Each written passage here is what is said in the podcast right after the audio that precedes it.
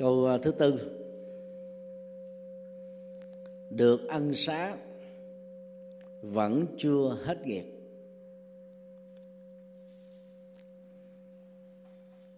Thì câu này nó phản ánh hai góc độ. Đó là luật pháp và luật nhân quả. Đối với các hành vi được xem là có tội hay có lỗi của một con người cụ thể. Thầy đã năm lần thuyết giảng trong trại giam K20 huyện Dòng Trôm tỉnh Bến Tre cho 2.100 phạm nhân. Và năm lần giảng trong trại giam Phú Sơn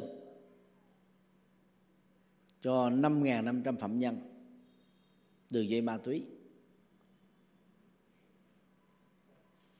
Thì sau những buổi thuyết giảng á có gặp gỡ để tư vấn cho một số anh chị em trong trại giam với sự cho phép của giám thị. Thì trong số đó có người rất là mừng rỡ, cho biết là khoảng 3 tháng hoặc là 5 tháng mãn hàng tù nhờ ăn xá. Có nghĩa là những người cải tạo tốt không vi phạm nội quy và kỷ luật trong suốt thời gian thi hành án ở trại giam. Thì vào những dịp như là ngày quốc khánh, ngày độc lập nước, chủ tịch nước sẽ ban hành lệnh ăn xá dựa vào đề xuất của giám thị trại giam. Còn nước Việt Nam chúng ta thì có khoảng um, một trăm sáu mươi ngàn phạm nhân. Nó tùy theo thời điểm. Thì cái tỷ lệ được ăn xá là rất nhỏ với con số đó. Thì theo luật được ăn xá thì án được thuyên giảm. Thì khi mà thực hiện lệnh ăn xá của chủ tịch nước đó, thì toàn bộ tội lỗi theo luật định đến thời điểm đó kết thúc. Nhưng mà thực tế đó, thân phận của người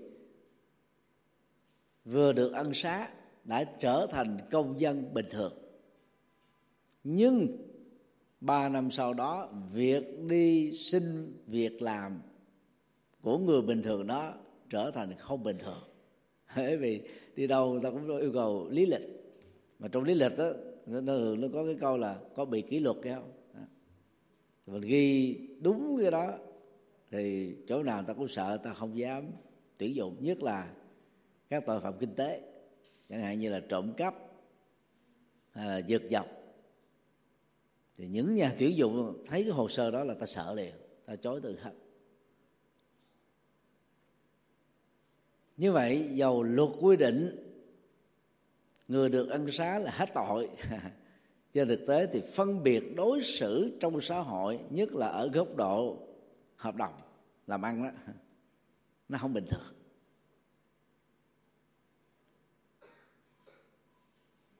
Còn đối với những loại tội phạm về khuấy rối tình dục, lạm dụng tình dục trẻ em vị thành niên, riêng ở mỹ đó nha do đó là một trong những tội rất nặng. Người phạm tội dầu đã chịu thi hành án đúng với luật định và họ được thả ra trở thành người công dân bình thường thì khi họ ở cái khu dân cư nào đó à, thì chính quyền người ta cũng gỡ cho các cư dân ở khu dân cư đó biết rằng ông A, bà B đó à, đã có tiền án à, lạm dụng tình dục trẻ em như thế để cho cha mẹ của các cháu ở khu vực này đó phải cảnh giác. Cái đó không phải là vi phạm cái quyền riêng tư đâu. Đó là bảo vệ cái quyền trẻ em.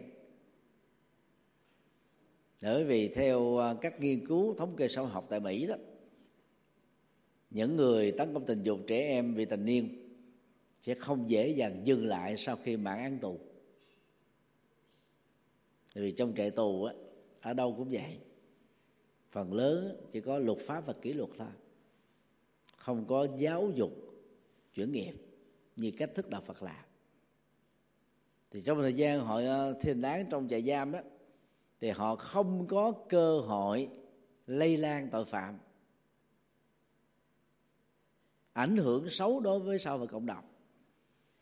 Cho nên đó, khi à, ra tù đó thì rủi ro tái tội phạm rất cao. Cho nên người ta phải cảnh báo cảnh báo để cho mọi người biết. Và khi người ta biết rồi thì người ta giữ gìn con em của mình là tốt hơn.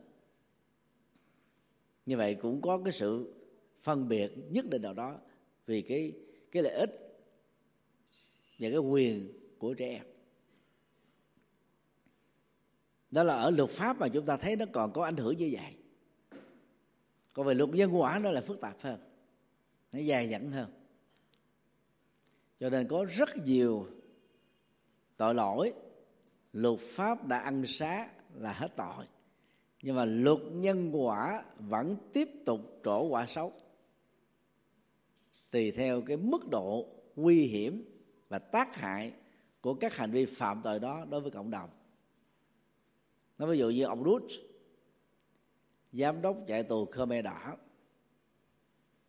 Thì trong vòng à, uh, 3 năm 10 tháng Khmer Đỏ lãnh đạo cái cuộc kết bạn ở tại Campuchia. Từ năm à, 75 đến 79 mấy triệu dân người Campuchia bị diệt chủng. Thì ông này là cái cái người thi hành theo lệnh của Pol Pot Ansari nhưng mà luật của Campuchia đó thì bỏ tội tử hình. Cho nên ông bị tù giam 25 năm thôi. Và được xử bởi tòa án quốc tế. Nhưng mà ông vẫn kêu oan hiện nay ông đang chịu thi hành án cũng gần hết rồi. Như vậy là khi mãn hạn tù 25 năm, thì ông đút người trực tiếp ra lệnh giết ờ, mấy triệu người là hết tội. Nhưng mà luật nhân quả giết mấy triệu người đó đó, ông ấy phải trả biết bao nhiêu kiếp mới hết. Chúng ta nên nhớ nha, luật nhân quả nó không đơn giản.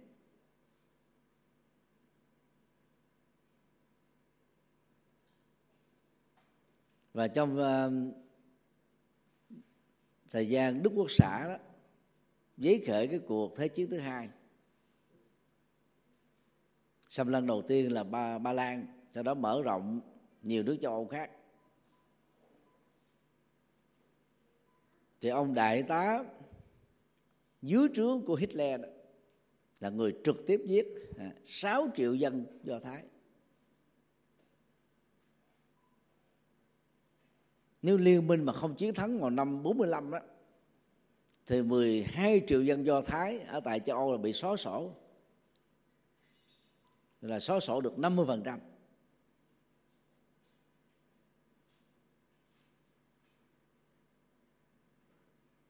và giới hạn của luật pháp á, là khi mà nghi can đã bị chết hay là phạm nhân đã bị chết toàn bộ vụ án đó khép lại.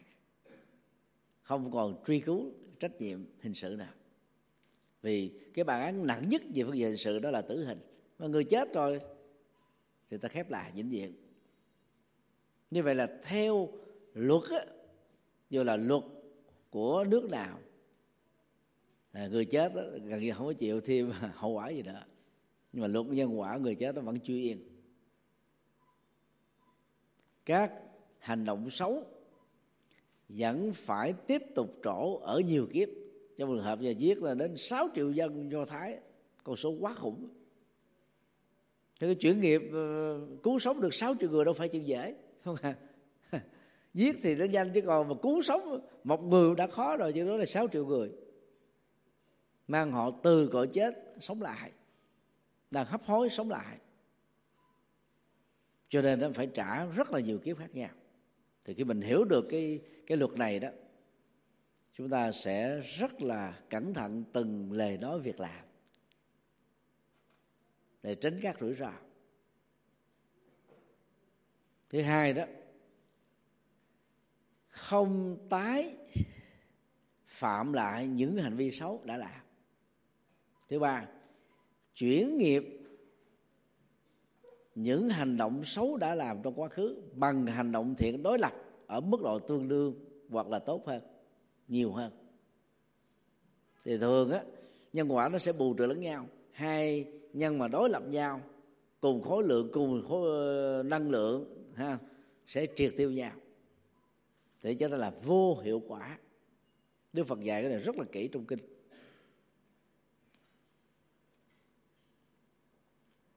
Do đó việc quý vị nằm mơ thấy đức phật phóng hào quang so đầu hứa khả à, ngài đã tha tội cho mình. Cho đó chỉ là giải tỏa tâm lý mặc cảm tội lỗi thôi.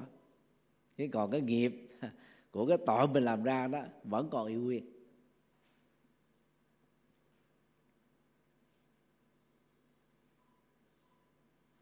Do đó chuyển nghiệp phải được thực hiện bằng các hành động tích cực đối lập ở phạm vi tương đương hoặc là lớn hơn hành động xấu đã từng làm. Như trước đây mình à, à, mượn nợ ai đó chẳng hạn à, 6 triệu đồng vào khoảng năm 2004 đi chẳng hạn. Rồi mình quên nợ người ta vì không có tiền để trả. Thì bây giờ đó là năm 2023 mình có tiền. Và vì mình là phật tử mình hiểu rõ không trả nợ người đó, rồi mình cũng phải thiếu nợ hoài. Cho nên phải tìm được người đó ở chỗ nào để trả nợ. Thì 6 triệu đồng vào thời điểm đó là đã bằng với một cây vàng. Một cây vàng của thời điểm năm 2023 này bao nhiêu triệu? Ba mấy? 38 hả? 68 hả? 66 hả? Đó. chúng ta thấy khủng không? 6 triệu sau 20 20 năm tăng lên là 66 triệu. Tức là gấp 11 lần đúng không ạ? Thế như vậy nếu mình chỉ đơn thuần trả lại 6 triệu có hết nợ không? Không. Mình phải quy đổi lấy một cái gì đó để làm quy chiếu để mà mình uh, giao quán truyền tệ. Đó là chưa đó là lãi lý tuyến ấy nha. Trong vòng 19 năm nếu có tiền đó là mình vay ngân hàng đi thì lãi lũy tiến lên là bao nhiêu? Còn giờ mình bỏ đi cái tiền lãi đi nha. Chỉ cái tiền vốn thôi. À, thì từ 6 triệu mà muốn chuyển nghiệp này chúng ta phải trả lại 66 triệu. Rồi mất công bằng từ đó là hết nghiệp. Thiếu nợ. Đó là một cái ví dụ để chúng ta dễ hình dung. Còn phớt lờ đấy thì là liều mạng rồi. Nó là thôi, tôi coi như không có. Mình làm xấu rồi coi như không có, ăn gian sao được. Còn làm thiện đó với người khác mình nói coi như không có gì, để chi để mình không có là bắt người khác phải đền ơn mình. Làm bằng thái độ vô ngã vì tha thì quá tốt. Còn khi mình mượn nợ phải xem có chứ làm sao nó không có được. Tương tự các hành động xấu khác.